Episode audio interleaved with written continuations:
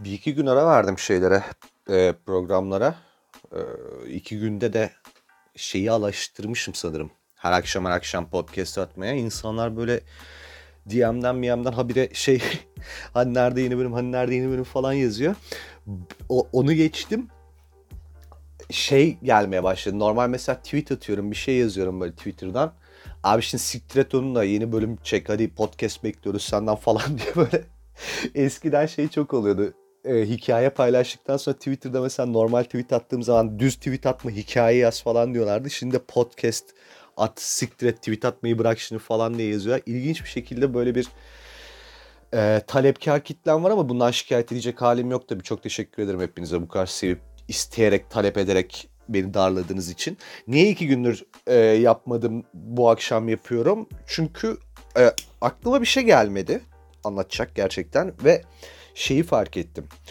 Ne anlatsam diye böyle düşünür halde, böyle konu arar halde buldum kendimi ki yaptığım şeyin tabiatına çok aykırıydı bu. Yani ben şu ana kadar aslında açtım. Yani bir şunu anlatırım diye bir şey geliyordu aklıma, açıyordum ve anlatıyordum. Bu sefer böyle konu bulmak için kendi kendimi zorlarken yakaladım ve hiçbir tadı olmayacaktı yani bu yaptığımın. O yüzden böyle zorlama bir şey yapmaktansa içime sinene kadar beklemeye karar verdim. Şeyi de söylemiş olayım bu sebeple. Hiçbir zaman şey yapmayacağım. Yani şu günde mutlaka gelecek ya da işte şu gün aralıklarında mutlaka paylaşacağım demeyeceğim. Çünkü bir böyle şeye, takvime sadık kaldığım zaman kendimi böyle mesul hissedip içime sinmeyen bir şeyleri paylaşmak zorunda kalabilirim. Gerek yok. Bir şey yakaladık. İyi kötü dinleyen, seven bir sürü insan var. Şimdi o tadı kaçırmamak gerekiyor falan filan. Neyse işte. Bak, bir hikayem var. Bunu böyle geçen sene mi, evvelki sene mi ne aklıma geldi bir ara, arkadaşlarıma anlattım. Dedim ki şu hikayeyi anlattıktan sonra Twitter'da yazsam ne derler dedim. Herkes tabii ki normal olarak şeyleri içinden geçerler. Kesin yaşanmıştır bu falan diye. Böyle çünkü biliyorsunuz işte o Twitter kül yutmazlığı diye bir şey var böyle. Her boka, her gündelik tweet'e kesin yaşanmıştır bu deme ve bir şeylere inanmama üzerinden kendini özel hissetme tribi. Çünkü inanmıyor, çünkü diğer inanan salaklardan üstün bir varlık ve inanmadığını beyan ederek çok özel hissediyor kendini falan. Bununla ilgili bir ara konuşacağım, bu eylemsizlik beyanı meselesiyle ilgili. Bir şeyi durduk yere beğenmedim deme meselesine çok gıcığım ben mesela, tamam mı? Yani şöyle... Bir filme gidersin mesela, izlersin ve çıktıktan sonra dersin ki bu filmi izledim ve beğenmedim. Yani belki okey de ya şimdi şunu yapıyor muyuz mesela? Millet mesela bir şey paylaşıyor, bir içerik üretiyor. Beğen yahut beğenme, tamam mı? O içeriği üretiyor ve paylaşıyor. Onun çünkü bir muhatabı var, alıcısı var. O alıcıya hitaben paylaşıyor içeriği. Sen kesinlikle o değilsin, takip bile etmiyorsun o insanı. Gidiyor abi, takip bile etmediği insanın ürettiği içeriği alıyor. Küfür, kıyamet, hakaret, bu ne boktan şey, öyleydi böyle. Abi bu bir eylemsizlik beyanı. Yani beğenmemek bir eylem değil, eylemsizlik. Sen niye bunu beyan ediyorsun ki? Sen dalgana baksana. Sen yani bu sana dayatılan bir şey değil. Şöyle bir tercihim var. İzlememek mesela, okumamak. Anladın mı? Bir şeyi beğenmemek ve beğenmediğini dile getirerek kendine... entelektüel ve böyle rafine bir kimlik devşirme meselesi sanıyorum ki ülkemizde Hıncal Uluç'la başladı. Hiçbir sikimi beğenmeme şeyi, üstadı. Ve bunu böyle bir marifet gibi şu anda sahiplenen inanılmaz bir kitle var. Ben anlamıyorum abi. Ben bir şeyi beğenmediysem bakmadan geçiyorum mesela. Hiç şeye akıl erdiremiyorum ben. Bunu beğenmedim. Bu inan şey yapıyor musunuz mesela, lokantaya girip de ben fasulye sevmem, sikerim fasulyenizi, ne biçim fasulye bu falan deyip dışarı çıkıyor musunuz mesela? Yemiyorsunuz değil mi o fasulyeyi? Mesela kokoreç yemiyorsan sen, mesela kokoreç senin damak tadına uymayan bir şeyse, sen kokoreççiye girip de yapacağın kokorecin anasını sikeyim ne biçim bir şey bu demiyorsun, yemiyorsun kokoreci. Enteresan amına koyayım yani. Bu insanlara ben çok tavım. Bunlarla ilgili ayrıca konuşacağım da konumuz o değil. Neyse, bir hikaye var diyordum. Nerelere geldim yine ya? Bu benim de çenemin bağı. Hiçbir lafı kısa tutamamak. O kadar gevezeyim ki sırf böyle insanlar artık içki masasında benim muhabbetten baygınlık noktasına geldiği için podcast'le başladım. Dedim ki neden kitlelerde baygınlık noktasına gelmesin? Gevezeliğimi avantaja çevirme çabaları. Neyse Abi bir hikaye var işte arkadaşlara anlattım falan filan dedim. Neyse bunu yazmaktan böyle vazgeçtim sonra gerçekten. Şu muhabbetleri çekmemek için yazmaktan vazgeçtim ama nasıl podcast'i çok fazla değil yok diye anlatacağım şimdi. Buna kudumun manyakları. Neyse seneler evvel abi bir tane kız arkadaşım var. O zaman İzmit'te yaşıyorum. Kız da öğrenci İzmit'te dışarıdan gelenler bir kız. İşte ev arkadaşıyla birlikte yaşıyor. Ben de işte yani kız arkadaşım fena da gitmiyor ilişkimiz falan. Evlerine girip çıkıyorum sürekli. Ailesinin de böyle eli gözü falan sürekli kızın üstünde, tamam mı? Böyle birazcık kontrolcü bir aileler. Evin tek kızı falan işte. Başka şehre, üniversiteye gitmiş ve o hani başka şehre giden çocuğuyla ilgili ailelerin yaşadığı tedirginlikleri yaşıyor ailesi normal olarak. Birazcık daha fazla yaşıyor ama yani çok fazla böyle gözleri üstünde kızın. Ve alt komşuyla falan tanıştılar. Alt komşudan bilgi falan alıyorlar falan. Kız da ben de gidip geldiğim için şey demiş ailesine. Ev arkadaşımın kuzeni, tamam mı? Öyle bir dümen tutmak durumunda kaldık. Ben sanki onun ev arkadaşının kuzeniymişim gibi o sıfatla gidip geliyorum. Ve gerçekten bu bir role play'e döndü. Komşulara momşulara da bunu oynuyoruz falan. Gayet güzel gidiyor. Böyle ailesi tembihlemiş işte şeye alt komşusuna mesela hani sahip çıkın, arada bir sorunu kapılarını çalın falan filan diye. Haliyle ben de alt komşuyla diyaloğa girdim falan, abi benim de gözüm üstlerinde falan filan yapıyorum. Ben garip bir role play'e gidiyor döndü iş yani. Ama sorunsuz götürüyoruz. Neyse abi bir gün kız arkadaşıma işte telefon geldi. Bunun babasıyla annesi gelecekmiş işte. Babası demiş ki ya bu hani çok ilgileniyor diyordun ev arkadaşımın kuzeni. Akşam demiş işte yemek yaparız da çocuğu da çağır demiş. Hem bir tanışmış oluruz hem bir teşekkür etmiş oluruz falan demiş, tamam mı? Ama yani teşekkür tabii hikaye. Adam hani şey peşinde, it midir kopuk mudur falan kendi gözüyle bir görmek istiyor normal olarak. Rahatlamak istiyor yani. Neyse şimdi tabii gelmem desem sorun olacak. İyicene huylanacaklar. İyi tamam dedim yani gelirim falan dedim. Bunların da bu arada bir tane köpeği var. Kız arkadaşımın işte ev arkadaşının, benim so called kuzenimin. Böyle ne Çin aslanı mı Akita mı ne, yani o bir tane böyle tüylü kocaman bir köpek var ya, ondan böyle pezevenk ne bulsa yiyor, tamam mı? Ne bulsa ama yani böyle sürekli peşine gezmek zorunda falan kalıyor hayvan. Terlik merlik yiyor yani. Öyle manyak bir köpek bak. Bu da böyle bir info olarak kenara park edin, bu az sonra çıkacak karşımıza. Neyse işte müstakbel kayınpeder beni çağırdı. İşte ev arkadaşın kuzeni sıfatıyla. Şimdi ben de mahalle kültürüyle yetiştim, tamam mı? Yani böyle adap erken biliyorum bayağı aslına bakarsan. Çünkü bizde yani bizim yetiştiğimiz kültürde öyle götün başına oynadığı zaman minimum 2 tane dişini kaybedersin. Yani öyle gevşekliğin bugünkü gibi tolere edildiği, hatta böyle yüceltildiği falan bir ortamda büyümedik biz. Öyle götün başına oynamayacak. Bizim yetiştiriliş şekli olduğu için adap erken biliyoruz birazcık. Tabi bir de şey var, ben Abhaz kökenliyim, tamam mı? Bizim kültürümüzde hayvan gibi böyle adab-ı muaşeret kurallarına riayet ederek yaşanan bir kültür. Yani işte hani baskıcı demek yanlış olabilir belki ama görgü kuralları inanılmaz böyle hayatın çok içine sirayet etmiş durumda. İnsanlar kendi evinde bile Aşk-ı Memnu evinde gibi falan yaşayabiliyor. Öyle zırva bir durum var. Yani velhasıl kelam, özetle ailenin efendi çocuğunu oynamam gerekirse 10 numara oynayabiliyorum bunu, tamam mı? Beni o yüzden mesela anneler babalar inanılmazsa, arkadaşlarımın anneleri babaları falan hep şey dediği çocuğum ben mesela. İşte bak Emrah'la arkadaşlık et, böyle arkadaşların olsun, öbürleri gibi olmasın. Halbuki hepsinin beteri benimdir de falan filan. Neyse abi işte uzatmayayım, gittim o akşam eve, oturduk babayla, adam sorular soruyor işte, tartıyor beni oradan buradan, böyle 50 tane şey soruyor, tamam. Ben de işte böyle adam ne duymak istiyorsa hani, anladın mı? Zaten içimde olanları da söylüyorum da ağırlıklı olarak da böyle hep alttan duymak istediğim mesajları veriyorum. Böyle tabii diyorum beyefendi işte bizim kültürümüzde kız çocuğuna sahip çıkılır ama öyle çok da girip çıkmamak lazım falan filan. Laf söz olmasın falan. Biz işte elimiz üstünde görsün mahalleli, ayağına denk alsın diye gidiyorum ama kalmam alma tabii bunlar hoş değil, kültürümüzde yok, yakışık almaz falan, böyle bir laflar.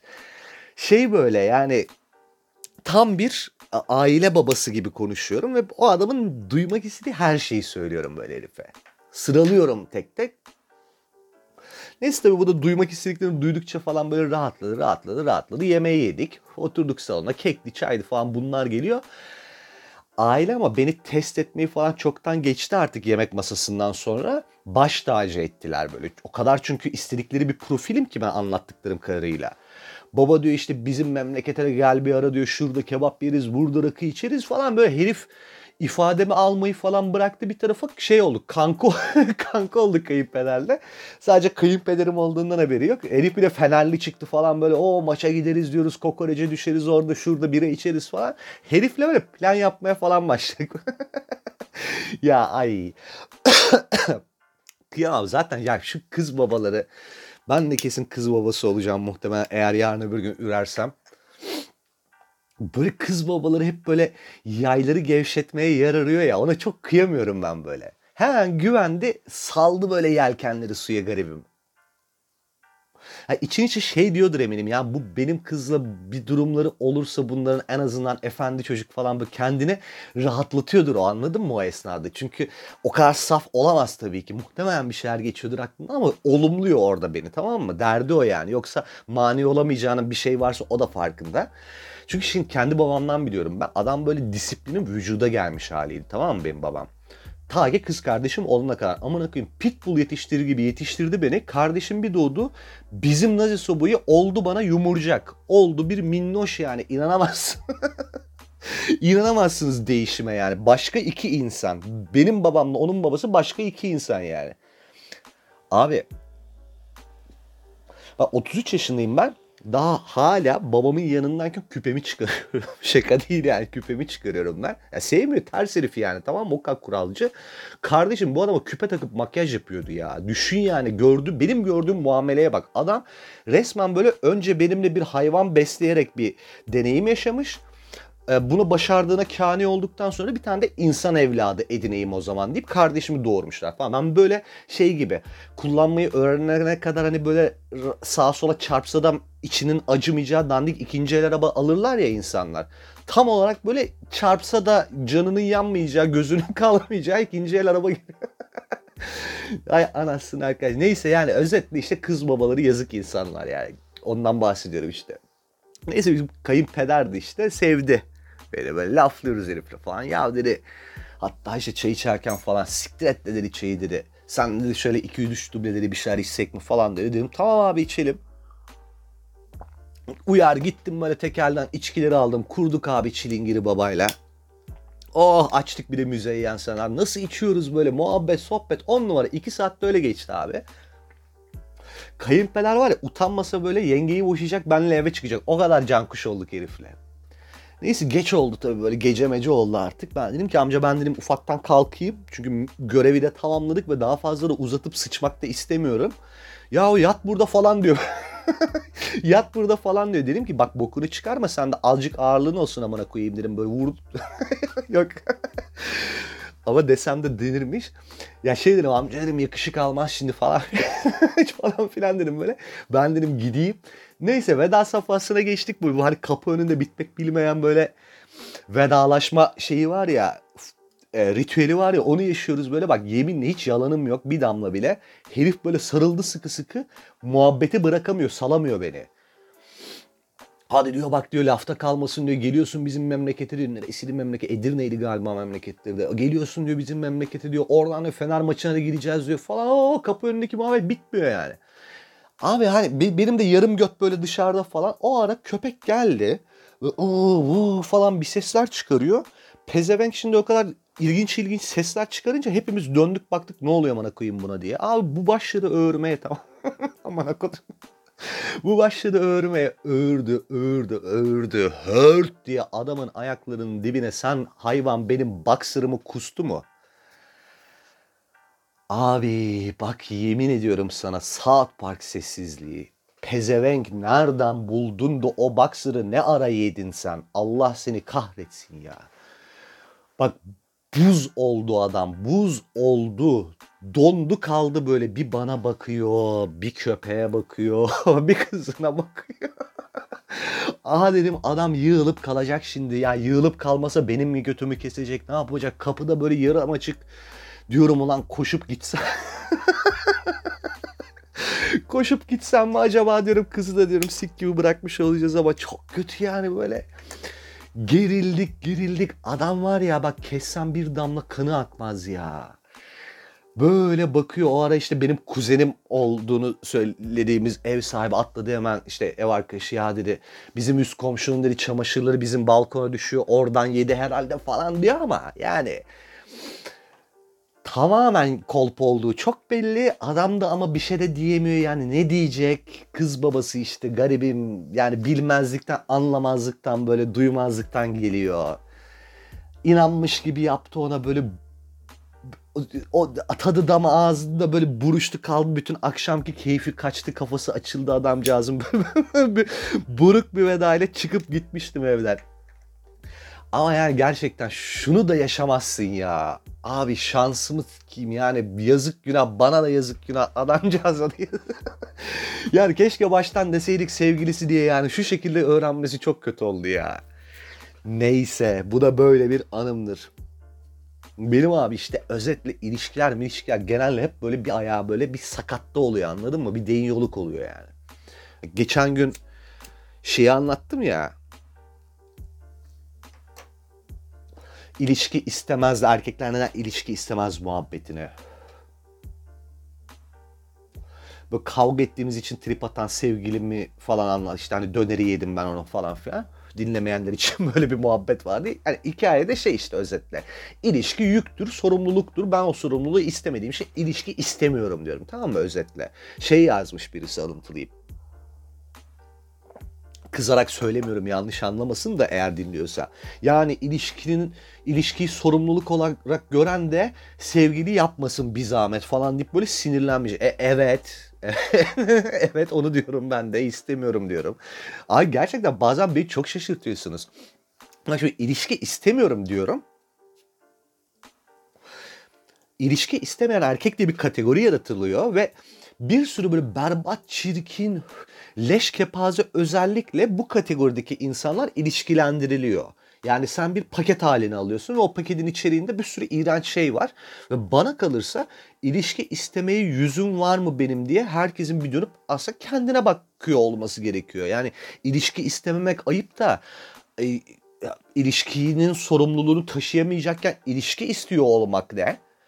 Abi bu çocuk oyuncağı değil ki yani, sorumluluk olarak gören de bilmem ne demiş. Asıl sorumluluk olarak görmeyen insan sevgililiği yapmasın bence. Yani tam tersi, bunu delirdiniz mi lan siz? Ay siz canınızın hiç mi kıymeti yok? Gençliğinize de mi acımıyorsunuz? Ben anlayamıyorum kesinlikle. Bir kere gelmişsin dünyaya, en güzel çağlarındasın. Yamuk yumuk bir şey yaşıyorsun ilişki diye. Böyle kendini kısıtlıyorsun, karşındakini kısıtlıyorsun, hayatı zehir ediyorsun, bir yere de varmıyor üstelik falan böyle.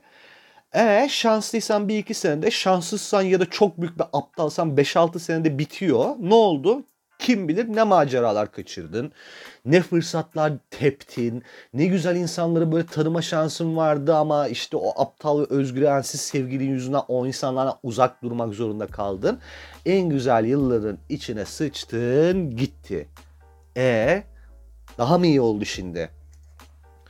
Gerçekten çok saçma. Abi bana mesela ciddiye almıyorsun falan diyorlar. Hayır, bilakis ben mesela çok ciddiye alıyorum ilişki işini. Bana ilişkiye değer vermiyor, o bu falan diyorlar da abi ben ilişkiye fazla değer verdiğim için zaten girmiyorum o işe, anladın mı? Ben o mevzunun olgunluğunu böyle ağırlığını taşıyabilecek böyle olgunlukta bir insan değilim, tamam mı? Müşterek hayatı beceremiyorum. Bencillik var demek ki bende biraz ve yeterince olgun değilim böyle bir şeyi yürütmek için. Mesela çok isterdim ta işte atıyorum lise yıllarında tanıştığım, inanılmaz iyi anlaştığım birisi olsa, ömrümü böyle komple onunla geçirsem falan. Hiç şaka yapmıyorum, ben ciddiyim bu söylediğimde. Tatmadığım bir şey çünkü bu benim nihayetinde ve bilmediğim için cazip görünüyor, imreniyorum. Yani yaşadığım hayattan pişman mıyım? Mutsuz muyum? Hayır. Mis gibi yaşadığım, imkanlar dahilinde böyle hakkını verdiğimi düşünüyorum bu hayatın, ama söylemek istediğim şu. Olacaksa bu bahsettiğim şekilde olsun. Yani bir ilişkiye girdiysen ömürlük olsun gerçekten o. Ve her şeyi paylaşayım, çok mutlu olayım. Her mutluluğumu bile onunla paylaşmak ihtiyacı hissedeyim. Mesela o yokken bir şey güldüysem gidip ona yetiştireyim, hemen birlikte gülelim falan. Olmuyorsa da ama sırf laf olsun diye ilişkiye girmek ayıp bir şey bence. Abi ilişki sorumluluk ve az buz da bir sorumluluk değil bana sorarsanız. Yani idealize edilen ve dayatılan o normatif ilişkiden bahsediyorum. Böyle bir şeyin altına laf olsun diye girilmez. Hayır, şu olsa anlarım, bir ilişki yaşar da o ilişkide edindiğin deneyimle mesela kişisel gelişiminde bir aşama kaydedersin. Daha sonra bu tecrübeden hareketli bir sonraki ilişkin daha rayında ilerler falan, okey. Bak bunu anlıyorum. Bunlarda o da yok ki aman okuyayım. Her ilişki bir öncekinin aynısı. Aynı hatalar, aynı aptallıklar, aynı ipe sapa gelmez kıskançlıklar. Bu aman okuyayım şeyi ya tekrar deneme ya da ilk berbat olanda ısrarla devam et. Belki düzelir. Yani marketten ekmek dolabında böyle hepsi birbirinin aynı olan 20 tane ekmeği diğerlerinden daha farklı olanı seçeceğine inanan cahil ve düşüncesi çomarlar gibi davranmanın alemi yok. Senin psikolojisini mundar ettiğin o tiplerle arkandan gelenle uğraşıyor sonra. Ya bulduğun ilk deliyle devam et ya da kişisel gelişimin nihayete erdirmeyi bekle. Böyle deneyelim bakalım, olmazsa bırakırız denilecek bir şey değil zira bana kalırsa. Ay, sinirlendiğimi fark ettim yine. Şimdi siz tabii bunu hissettiniz mi hissetmediniz mi bilmiyorum. Bir pausa basıp çayımı tazeledim. Çünkü löp sinirle böyle çayma içmişim böyle. Böyle azarlar gibi konuşma meselesine de gıcık oluyorum. Yani kendime kızıyorum bunu yaptığım zaman. Çünkü insanlar birazcık eğlenelim falan diye açıyorlar ve karşılarında onlara böyle diye böyle azarlayan bir tip olunca çirkin bir şey oluyor. Neyse, o yüzden fazla da uzatmak istemiyorum. Sinirlendiğimi fark edince bir es vereyim dedim. Bir şeyden bahsetmek istiyorum ama kısa. Çok da uzatmayalım, böyle uzayınca da sünüyor sonra. Bak, ilişki deneyimlerimden bir tanesi. Sürekli böyle ilişkilerini anlatan insan olacağım yine ama ilk ciddi ilişkim bu benim. Böyle birdenbire advanced düzeyden start alan bir ilişkiydi. Yani beginner, moderate falan böyle o ilk ilişkide aşmam gereken böyle aşamaların hepsini laps diye zıplayıp üstlerinden böyle hard mode'da açtık. Biz daha birlikte yaşamaya böyle 4. ayımızda başlamıştık ve farklı bir şehre taşındım falan ben kızın yanına. İnanılmaz saçma bir ciddileşmeydi o ve cahilliğimizden miydi artık böyle yoksa psikolojimiz mi çok bozuktu bilmiyorum ama aynı evin içinde böyle birbirini kıskanan hastalıklı bir çifttik. Ve işte bunu bitirdikten sonra mesela ben bir daha kimseyi gerçekten böyle manyakça kıskanmama ve kimsenin de beni böyle aptal kıskanmasına izin vermeme gibi bir karar almıştım. Sonraki ilişkimde mesela inanılmaz böyle kendiyle kafayı bozmuş aşırı negatif bir drama queen'di sevgilim. Ya bu arada şunu da söylemem lazım. Eski sevgilisini boklayan angut gibiyim ama ben aramın hala iyi olmadığı ve bu söylediklerimi bizzat hala yüzüne söyleyemedim, kimseyle ilgili konuşmuyorum. Yanlış anlaşılmak istemem. Dinliyordur mesela bu bahsettiğim drama queen beni şu anda. Gezip durma cahil kıra, Allah'ın cahili, otur evinde. Yani görüyorum senin storylerde zaten otasike hastalanan bir insansın. Yanından biri böyle arabayla hızlı geçse bir hafta serum yiyorsun hastanelerde yatıp canın o kadar götünde.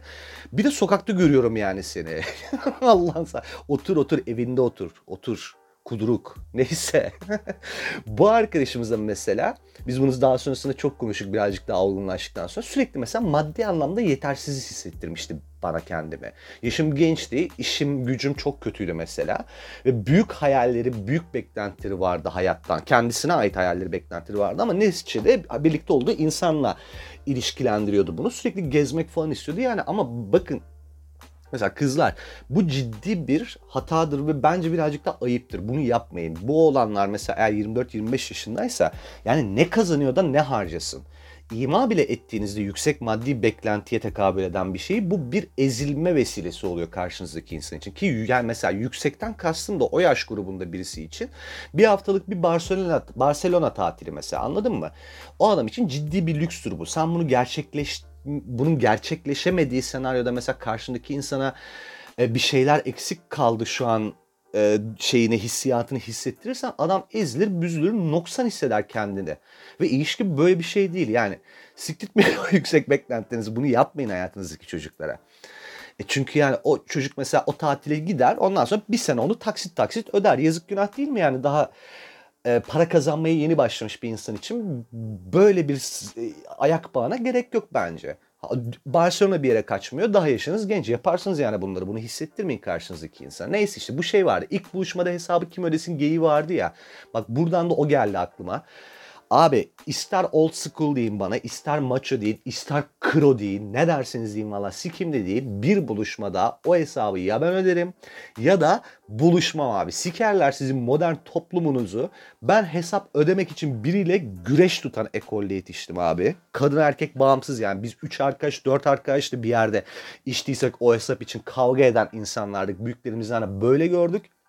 Hele bir de ilk buluşma olacak ve ben bir kadınla buluşacağım, hesap ödemeyeceğim, ölürüm daha iyi yani kahrımdan.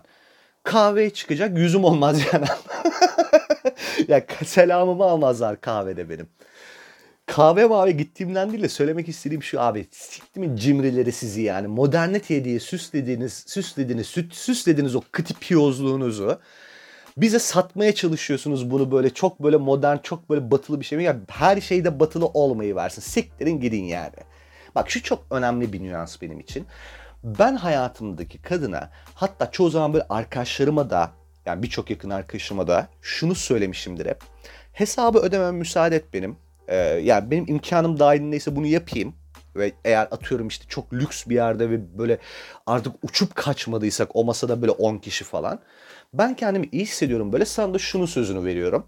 Sen de bana bu rahatlığı hissettirirsen ben de mesela eğer gerçekten param olmazsa mesela sana gelip rahatça benim abi bugün param yok ama çok da mesela içmek istiyorum. Gel çıkalım içelim seninle birlikte. Bana ısmarla diyebilecek kadar kendimi sana yakın hissedeyim. Benim için ölçüt cidden budur. Bunu söyleyebileceğim biriyle zaten sosyalleşirim. O hesabı da öderim. Kroluksa kroluk, yapacak bir şey yok. Neyse, dediğim gibi bu ablamız da bana işte o demin bahsettiğim kız arkadaşım yetersiz hissettirmişti. Bu belki travma olabilir mesela. Bu benim kişisel gelişimimin bir parçası da olabilir. Bilmiyorum, adını ben koymayacağım bunun ama o ilişkiden sonra da mesela şöyle bir evrim geçirdi benim ilişkiye yaklaşımım. Maddi anlamda kendimi çok güvende hissetmediğim senaryoda ben bu topa girmeyeceğim abi dedim. Bak hani iki örnek, iki tane alınan karar ve kişi üstüne koyma. Yani ilişki yapmayın derken sen niye ilişki yapıp durdun dersiniz. Cevabım bu. Ben en azından üstüne koyuyordum anasını satayım. Sonra mesela ne oldu? Maddi anlamda böyle kendimi çok güvende hissettiğim senaryoda bu sefer girdim bu topa. Az önce söylediğim gibi. Yani hayatımı cidden rahatça döndürebildiğim, böyle dertlenmeden sosyalleşebileceğim gelirden bahsediyorum bu arada. Yani uçmadım kaçmadım, milyonlarım falan yok ama ya bu yani kıstas bu. Ama mesela ne oldu işte, benim ondan sonraki kız arkadaşlarım da zaten en az benim kadar aynı maddi durumda olan insanlar oldu falan filan, bir şekilde götürdük bu işi. Bir sonraki kız arkadaşım mesela şey olmuştu, ilk buluşmamızda şey demişti kız, böyle bir tık lüks bir yerde buluşmuştuk. Yemek yedik, sonra içki içmeye başladık falan. Ben first date diye çünkü düzgün bir yer olsun istemiştim falan. İçiyorum ben de Allah ne verdiyse biraları peş peşe. Biram bitmek üzereydi. Tam böyle bir tane daha bira söyleyeceğim. Kız şey dedi, Emrah dedi, şimdi sen dedi kesin dedi hesabı ödetmeyeceksin dedi. Paylaşmayacaksın dedi hesabı benimle dedi. Bak dedi burası pahalı bir yer dedi. Tamam dedi, ilk buluşma için böyle bir yer seçmeni anlıyorum ve teşekkür ederim. Bana verdiğin değeri gösteriyor ama dedi. İstersen gel dedi, aklı başında bir yere gidelim içeceksek madem dedi. Hani daha derli toplu içelim, saçma sapan paralar vermeyelim biraya dedi. Bak mesela. Barcelona'ya gidemiyoruz diye trip atan da var. Bir de bu model de var yani. Empati şov, anladın mı? Gel de sonra aşık olma. Nitekim zaten çok hoşlanıyordum. Bu ve benzeri bir sürü başka işte düşünceli hareketleri nedeniyle hayvan gibi aşık olmuştum kıza. Sonra ne oldu? Beni dehledi bu kız. Bundan bir sikim olmaz diye. Bir sikim olmaz diye. Anladınız mı? Yani benim mesela hani böyle bir durumum var. Ne kadar büyük bir dangalak olduğumdan bahsediyorum size yani. İşte ilişki istemiyorum derken ilişki istemediğim insanlara iyilik yapmak aslında benim ilişki istemeyişim. Hiç başarı hikayesi duydunuz mu benden ilişkiye dair? Hep böyle sıçtığım hikayeler bunlar. Niye ilişki isteyeyim ki ben hala ısrarla? Neyse, yani işin özeti her yaşadığın deneyimde bir şeyler alıp kendine birazcık böyle kendini geliştiriyor, üstüne koyuyorsan ve kendinle ilgili eğer şu bahsettiğim farkındalık düzeyindeysen, eğer ki ilişkiye hazırsan ve bunu gerçekten istiyorsan iste, ama yok benim gibi hazır hissetmiyorsan buna ve yaptığında muhtemelen hayata girdiğin insanın tadını kaçıracaksan, istemiyor olmak kötülük değil, bilakis iyilik. Ben böyle düşünüyorum. Şimdi yani öyle bir manzara çizdim ki bütün bölümün ana fikri bakın ben ne büyük bir öküzüm gibi bir şey oldu ama aslında mevzu değil yani, ben tutup da kendimi boklamak üzere podcast kaydedecek halim yok. Aslında mevzu değil şu. Abi kadın, erkek, birçok insan aslında bu ya da benzeri bir sürü yetersizliğe sahip, tamam mı? İnsan olmanın gereklilikleri aslında bunlar bir bakıma. İlişki anlamında kimse fabrika çıkış donanımlı olmuyor. Ve yani ilişkiyle birlikte gelen bir sürü mesuliyeti taşıyabilecek yeterlilikte, gelişmişlikte olamayabiliyoruz. Bunu zaman içerisinde kazanıyoruz. Ama yani sırf böyle işte bir şekilde o ilişkiyi yaşamam lazım, yoksa ilişki yaşamazsam ölecekmişim gibi, ilişkisiz ben bir hiçmişim gibi ya da ilişkisi olmayan insan noksan bir insanmış gibi tribe girip de tekrar aynı hataları yapmak çok bana akıllıca bir şeymiş gibi gelmiyor. Bunu söylemeye çalışıyorum. İlişki olsun da ne olursa olsun diye böyle ipe sapa gelmez şeyler yaşıyorsunuz. Bitiyor bir yenisi. Abi şimdi şapkınızı önünüze koyun, düşünün. Bu mu mantıklı olan, yoksa benden olmuyor abi deyip kenara çekip beklemek mi? Ve yani kişisel gelişimi tamamlamayı yahut buna gerçekten hazır olmayı beklemek mi? Bence ikincisi. Şeye bayılıyorum ama. Bunu geçen de söylemiştim. Hem seviş kafana göre, hem otur film izle, dışarı çık gez, eğlen, toz, her şeyi yap ama sevgili olmak isteme. Nerede o bolluk? Valla bende o bolluk. Ben mesela bunu vaat ediyorum eğer böyle bir arzusu olan varsa. Eğer iyi anlaştığın biriyse böyle vakit geçirebiliriz. Bu bir bolluk değil. İlişkide bir ticaret değil. Saçmalamayınız lütfen. Böyleyken böyle bir şeyin, müebbet karantinanın sonuna da azıcık sizi azarlayarak da olsa gelmiş bulunmaktayız. Ekşi Sözlük'teki şeyleri okuyorum bu arada. Bir arkadaş galiba şey yazmış, okuyorsa burayı falan yani. Hepsini okuyorum, her şeyi okuyorum. Mesajlarını hemen hemen hepsini okumaya çalışıyorum. Sadece her şeye cevap veremiyorum bazen. Siz yazmaya devam ederseniz çok mutlu olurum. Paylaşırsanız da çok mutlu olurum.